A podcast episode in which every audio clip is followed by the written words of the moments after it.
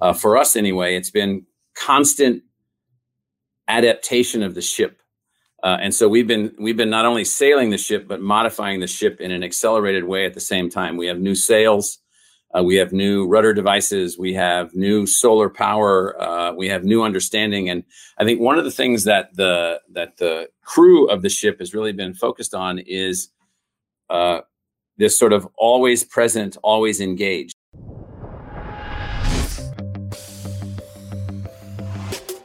Welcome to Innovating Together, a podcast produced by the University Innovation Alliance.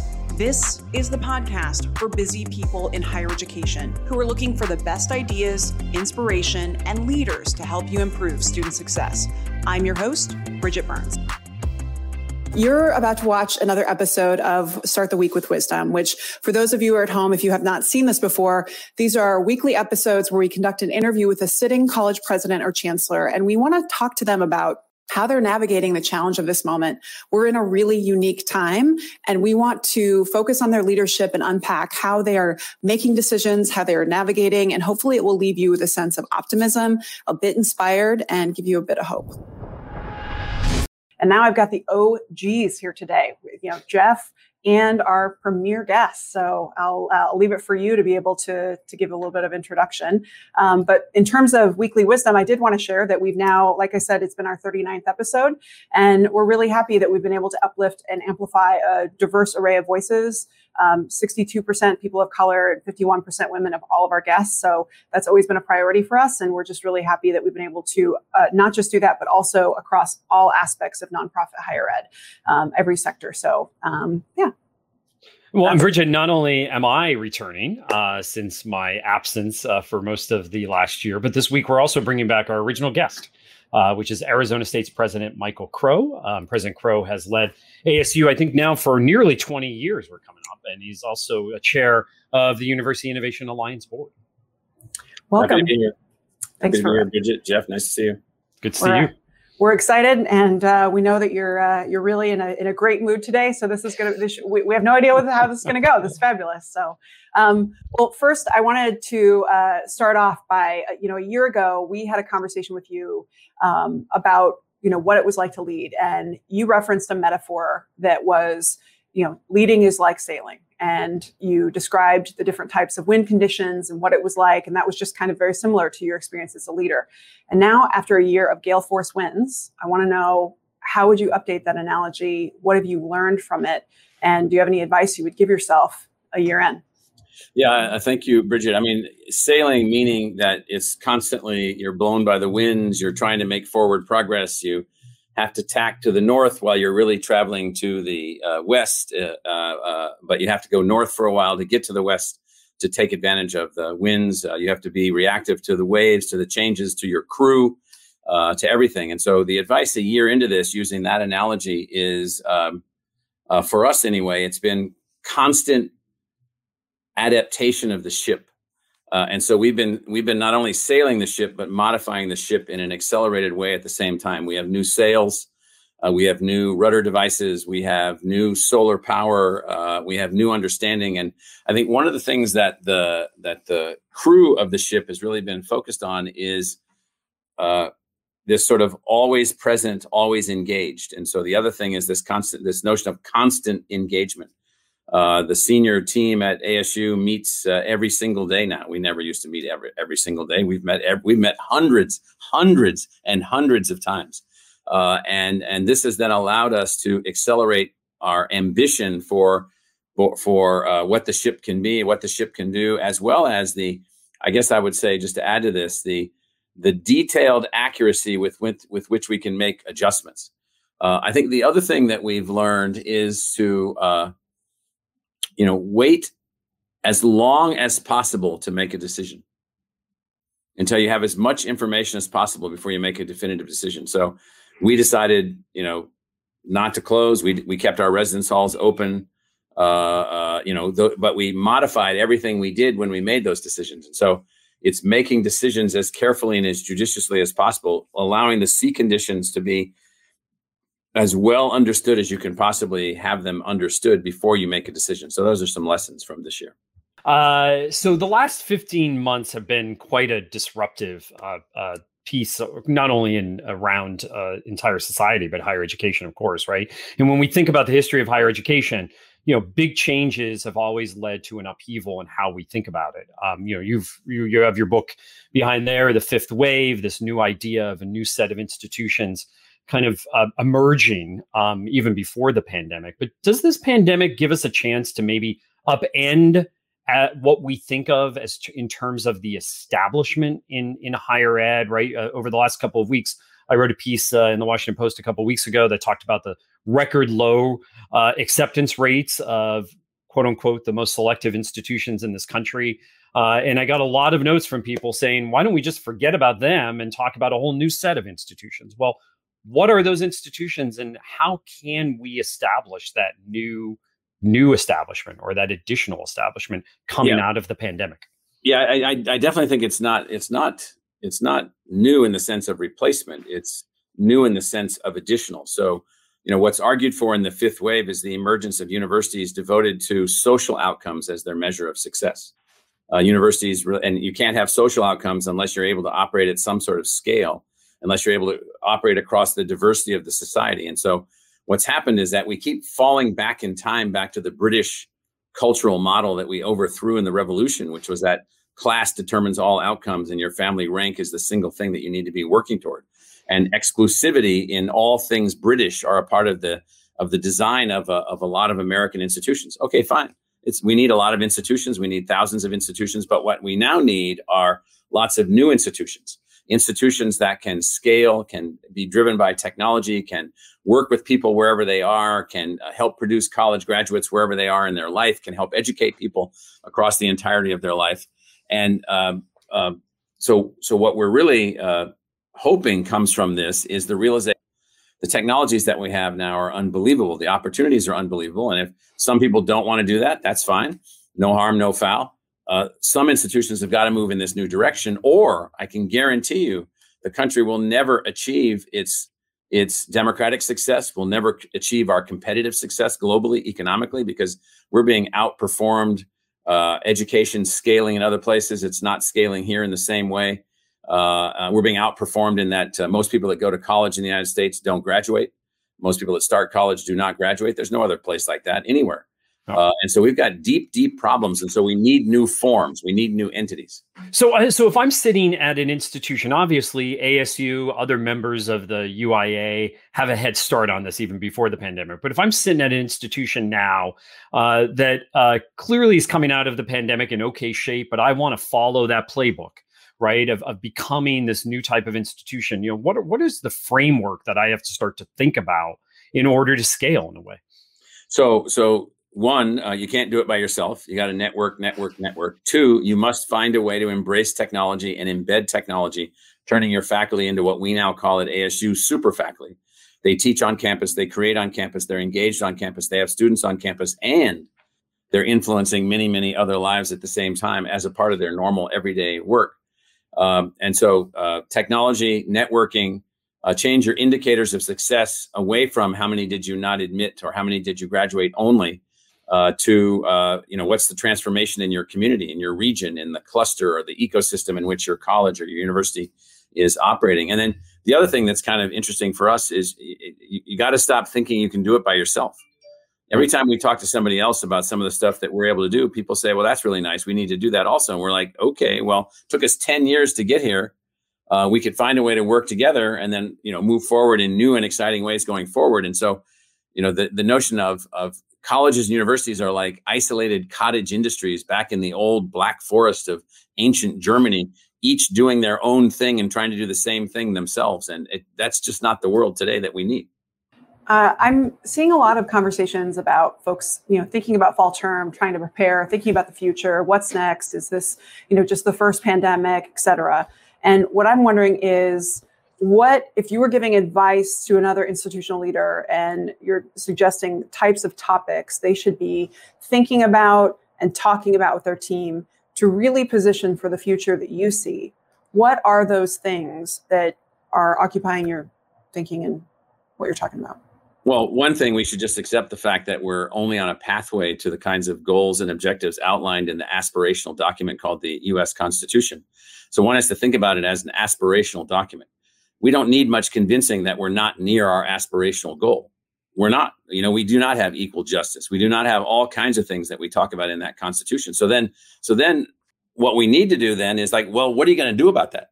Uh, and so, for instance, uh, any public university that's not representative of the entire socioeconomic diversity of their region isn't succeeding. Uh, any public university that's not representative of the ethnic diversity of its region is not succeeding. As simple as that. And so that would be most. Uh, and so, and so, uh, what one needs to do is, you know, in some ways, uh, talk less, do more. and and and so, what I mean by that is start measuring yourself against those kinds of goals and those kinds of objectives. And so, what I mean then is then uh, to do that, then one has to be accountable for objectives. One has to start moving past this notion that it's all about the rhetoric and all about the discussion, as important the, as the rhetoric and the discussion is. It isn't. It's about the actual performance of the institution against the societal goals and the broader aspirational goals outlined in the Constitution, and we and we forget that. But but uh, Mike, often institutions are moving within the herd because that's where the rewards are, right? So they're moving in uh, in in this herd mentality because that's where the rankings are, that's where the students are, and the enrollment comes with money in many states because it's it's tied to appropriations if they're a public or they're a private. Uh, you know, that's where the all the fundraising is, right? So how do you realign the incentives coming out of this so that institutions move in this direction? because in well, many ways right they're they're not they're not incentivized as as leaders either as presidents or boards to move in this direction necessarily well you don't really need university presidents or chancellors or people with vaunted titles like that if they're nothing but railroad administrators and so and so with if all they're doing is sitting around keeping the trains running on time waiting to get the fuel making the case to get more track you know uh, playing in a purely bureaucratic structure you don't need university presidents and chancellors to run simple uh, uh, government bureaucracies. Uh, you don't you don't need that at all. So I'm I'm of the view that we need to throw out the notion of operating as public uh, agencies and embrace the motion uh, the, the, the notion in the public sector of operating as public enterprises. That is, you seek resources in many different ways, you innovate in different ways, you partner in different ways, and so and so uh, we can already see that you know the the public bureaucracy modality is perfect for certain kinds of things like the army uh, uh, the post office, and so forth. It's it's not good for high speed, adaptive, knowledge producing enterprises uh, who have to adjust to the totality of the complexity of society. And so, and so, uh, what we've got is people trapped in two boxes. They're trapped in a agency model of the operation of the college or the university, or even in the, some of the private colleges and universities, they're trapped inside an academic bureaucracy, which must be the densest, tightest, most uh, I don't know what to call it, most bureaucratically constraining superstructure of immense pressure ever created. Uh, and and we have to free that also. And so we need more differentiation, more creativity, more innovation, and more enterprise behavior to actually give presidents and chancellors, uh, uh you know, uh, meaning behind their ta- titles and value behind their uh, elevated salaries. Okay, well, this is perfect. So I think we're going to move into rapid fire because I know that you are uh, you're someone that everyone wants to hear from, and um, you often get asked a lot of the same questions. So I think yeah. getting to a deeper level. So the first thing I want to ask you is, what was the best advice you've received personally that served you in your career? In my career, think hard about what you want someone to say about you when you're dead. That's Great. a good one. That's a good one. Um, what has surprised you the most about this past year? Uh, the most surprising thing has actually been the negativity of the media uh, and the constant uh, uh searching for uh, clicks and dollars by the media, which has not done a good job keeping us informed, has not done a good job of helping us to move our way through the pandemic, and is actually in some ways perpetuating fear perpetuating negative outcomes. And that's been very powerfully negative and very surprising to me. And, and, Mike, what do you mean by that? Do you mean like the criticism of colleges reopening, for example, and things like that? Not just that, but I mean the broader media, you know, that, that, you know, that, uh, uh, well, you should do this, you should do this, you should do this. And, and, and, and now as the pandemic moves into various levels of management in the United States, 24 seven now about all things India Uh, right. uh, you know, and and not much in the, in that same media about adaptations and changes and positive outcomes. I mean, we're graduating today, right now, uh, 19,000 students, the most graduates we've ever had in a spring semester graduation, all through the pandemic. We we've got we've got the largest number of applicants we've ever had, the most diverse class that we've ever had. I mean, these are all things that are moving. The jobs that our graduates that have been getting, the interviews, the moving forward with their life. I mean, yes, there's all these things going on, but there's also lots of other things going on, also using just that narrow little slice of our own institution. It, Bridget, just one quick follow up on that, Mike. Uh, the Carnegie Corporation of New York plus uh, Gallup just came out with a poll recently uh, where almost half of parents said that they wish there were alternatives to four year colleges. Um, do you think that this constant barrage of criticism of higher education, particularly over the last year, uh, has impacted the, the, this discussion around value of higher ed? And is that a seems like a dangerous thing? And how does higher ed reverse that? Well, that's sort of complicated. I mean, in the lower half of family incomes, only 15% of people graduate from college anyway. In the lower quarter, only about 8% graduate from college because it's almost unreachable. It's it's uh, culturally and financially uh, complicated to attain, and so it doesn't surprise me at all that people want other alternatives. And so what they think of as college is, well, I can't afford to send my kid to XYZ private college because it's $75,000 a year, or even the public college or the public university. And so the, the desire for more alternatives is a message to all of us that we're not doing a very good job of talking about how one makes forward progress in their life across the broadest social cross section of our society. So that doesn't surprise me. I will say, though, we also did a poll through our affiliated center, the Center for the Future of Arizona with the Gallup organization. And we asked, what do Arizonans want, the seven and a half million Arizonans? And it turns out there are 10 shared public values, which are astoundingly positive, astoundingly progressive, not in the political progressive sense, but progressive in the world that they want. Uh, and education is is unbelievably important, and the environment uh, is unbelievably important, and uh, finding new uh, methods of uh, uh, of addressing inequalities is on that list of a shared public value. So, so we have a lot of commonality of purpose and commonality of outcomes. When someone gets a survey result like the Gallup Carnegie survey that says that more than half the people aren't looking for college, that creates disruption when it should create opportunity uh, because there's that means that half the people don't even know what college education is, what it's worth, what it could be for them, what it could mean. I mean, that's the problem. The problem is mostly us, not them. All the surveys are of them reflecting their concerns about us, and then there's no attention on us who aren't really getting the job done. So I want to shift to you have actually mentored quite a few folks who have gone on to very successful posts, including presidencies. And I'm, I know that a lot of people reach out to you for advice as they're contemplating taking on a new role.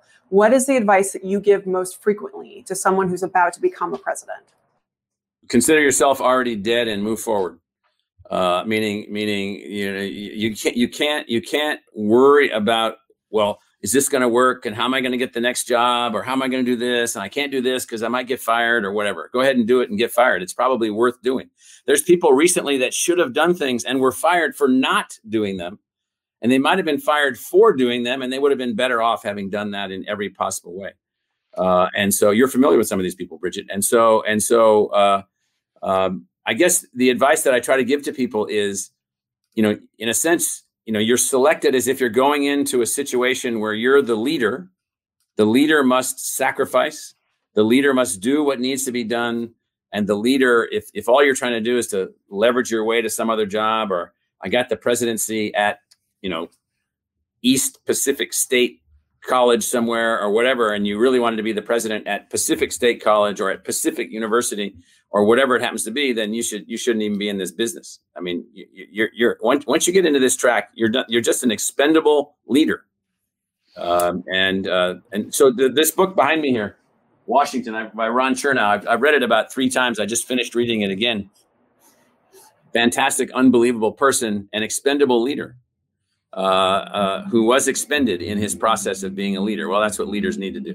So, Mike, uh, one of the things I miss about coming out to Arizona, since Bridget and I haven't been on a plane in a long time, uh, is uh, leaving your office usually with a stack of books uh, under my arm or a recommendation of a stack of books. So, what are what are you reading now, or what are you watching uh, that is teaching you about where we are in the world right now, or leadership, or the future uh, that you want to recommend to others? Well, I, I watch everything. I, I probably watched.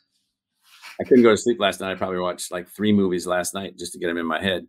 Uh, but one book I think that's really worth looking at, and I didn't pull this out for this meeting, but I've been studying around again, is The Mission of the University by Jose Ortega. This is an 80 year old, 90 year old book uh, from a uh, very, uh, you know, early 20th century uh, Spanish philosopher. But he asks things like the fundamental question. Um, uh, for instance, the reform of higher education cannot be limited, nor can even its main features be limited to the correction of abuses. Reform is always the creation of new usages and so this guy got it. Hmm. Uh, you know, so he's a he's a person of the pragmatic philo- philosophical school. John Dewey was of this school. Uh, Richard Rorty was of these schools. Other was of these schools. There is a mission of the university relative to social transformation, uh, and uh, I'm not saying that the universities he worked at necessarily got there, but he knew what he was doing. So I recommend this book. You can still get it. It's, it's not very thick, very thin. Words are big. You can get through it pretty easily. Uh, and so that's that's something I think is worth reading for anybody that's in higher ed if you haven't already done that or haven't heard of it. All right, you always have like five though. So what other ones do you have? I mean, just, just like hit us. What's the other one? Well, I don't know if I mentioned before this uh, that Ministry of the Future there by Kim Stanley Robinson. I've been giving that to, that out to a lot of people. So so how do you design a ministry which is focused on nothing but the future? And this has to do with adaptation to uh, global change uh, driven by climate and other things. So the opening scene, which is is uh, really quite traumatic, is uh, remember the lack the breakdown of the grid in Texas uh, couple months ago. Well, imagine that happens at, during a heating moment of a high heat index. Uh, it happens in this northern India. 10 million people die in the first instance, uh, where they lose their grid at the same time as they get this unbelievable heat wave and they just can't make it through. And you say, well, that would never happen Look up France in the early 20th century with uh, 30,000 dead one summer um, uh, from a heat wave just in France uh, just then. And so the reason for that book is thinking about how to literally, literally design actions now that are in anticipation of things that are dramatically different going forward. So that I think that's another an, another good way to shape your thinking. We just got a question about the book. The book was titled Washington. Yeah, um, Ron Chernow, C H E R N O W. Yeah, Washington, a life. The yeah, subtitle. life. Yep. Okay. Right. Um, uh, so please tell us in in in less than you know thirty seconds the leadership lesson that you take from the movie Starship Troopers. Oh, Starship Troopers is this old B grade uh, science fiction movie about these insects that attack Earth at some point in the future. And I think the leadership lesson learned there is. Uh, the furtherance of the fact that fascism is bad. and so it should be avoided at all costs. And uh, uh, uh, again, uh, leaders are in that movie, they're sacrificed like there's no tomorrow. So high sacrifice and fascism is bad. You're, you're promoting other books out here. the the Starship Troopers. Is there a, is there typically you watch sci-fi, get great inspiration, and help people kind of rethink reframe their thinking. Any other movie that for you has gotten under your skin lately? Ma Rainey's Black Bottom is a fantastic movie if you didn't see it. Uh, particularly when you see at the end the the murder of uh, one of the musicians by uh, the lead character, uh, uh, played by Boseman, um, and it's this senseless murder taken out in rage by a person completely defeated by the system, in which uh, another black man is murdered by another black man in this moment of rage, and and the whole movie itself is just uh, unbelievably revealing of the of the of the social complexities uh, uh, not only of the era but of of our society as it's continuing to evolve. It was it's just a really it's really a great movie. So, Mike, I want to circle back to the uh, media conversation we had uh, earlier, because as you know, I kind of straddle uh, these both worlds uh, the world of higher ed and the world of media. And this week, the Education Writers Association is meeting virtually. Uh, we were on your campus uh, a couple of years ago, but we have, I'm moderating a panel later this week. And one of the questions I'm asking the folks on the panel is what are the stories that we should be covering? So, if, if people are unhappy with the media coverage, especially of higher ed over the last year. What what stories do you think uh, we should be covering? Well, it's kind of weird. So I, I, called a student the other day that had just uh, graduated from ASU. Uh, uh, uh, she lives uh, down in southern Arizona, and I'd heard that she'd just been admitted to the Mayo Medical School, which is a very difficult medical school to get in. And the reason I was calling her was to congratulate her. And I don't call every student that gets into medical school. We have lots of kids that get into medical school, but few that are single moms in their mid 20s who never came to ASU physically and graduated from our online biology degree. Hmm. And so the reason I bring that up is that is that you know we still have media reporters in the higher education space that you know are I don't know they're like 19th century writers. They they, they, they, they, they, don't they don't realize that the world is changeable. They don't realize that an online biology degree can prepare a person unable to come to the university to study biology, to master biology, and to be admitted to one of the top medical schools in the country. And the reason I bring that up is that um, last year we got a snarky note from some dean of some strange elite medical school saying they never would admit anyone from an online medical school because they didn't have any skills. They just took classes online sitting in their basement. That person was beyond stupid, uh, probably intellectually bigoted. Uh, and so the one thing that I'm just saying to writers is that what you when you when you think about education, um, you know, writers look at online and they they write about OPMs.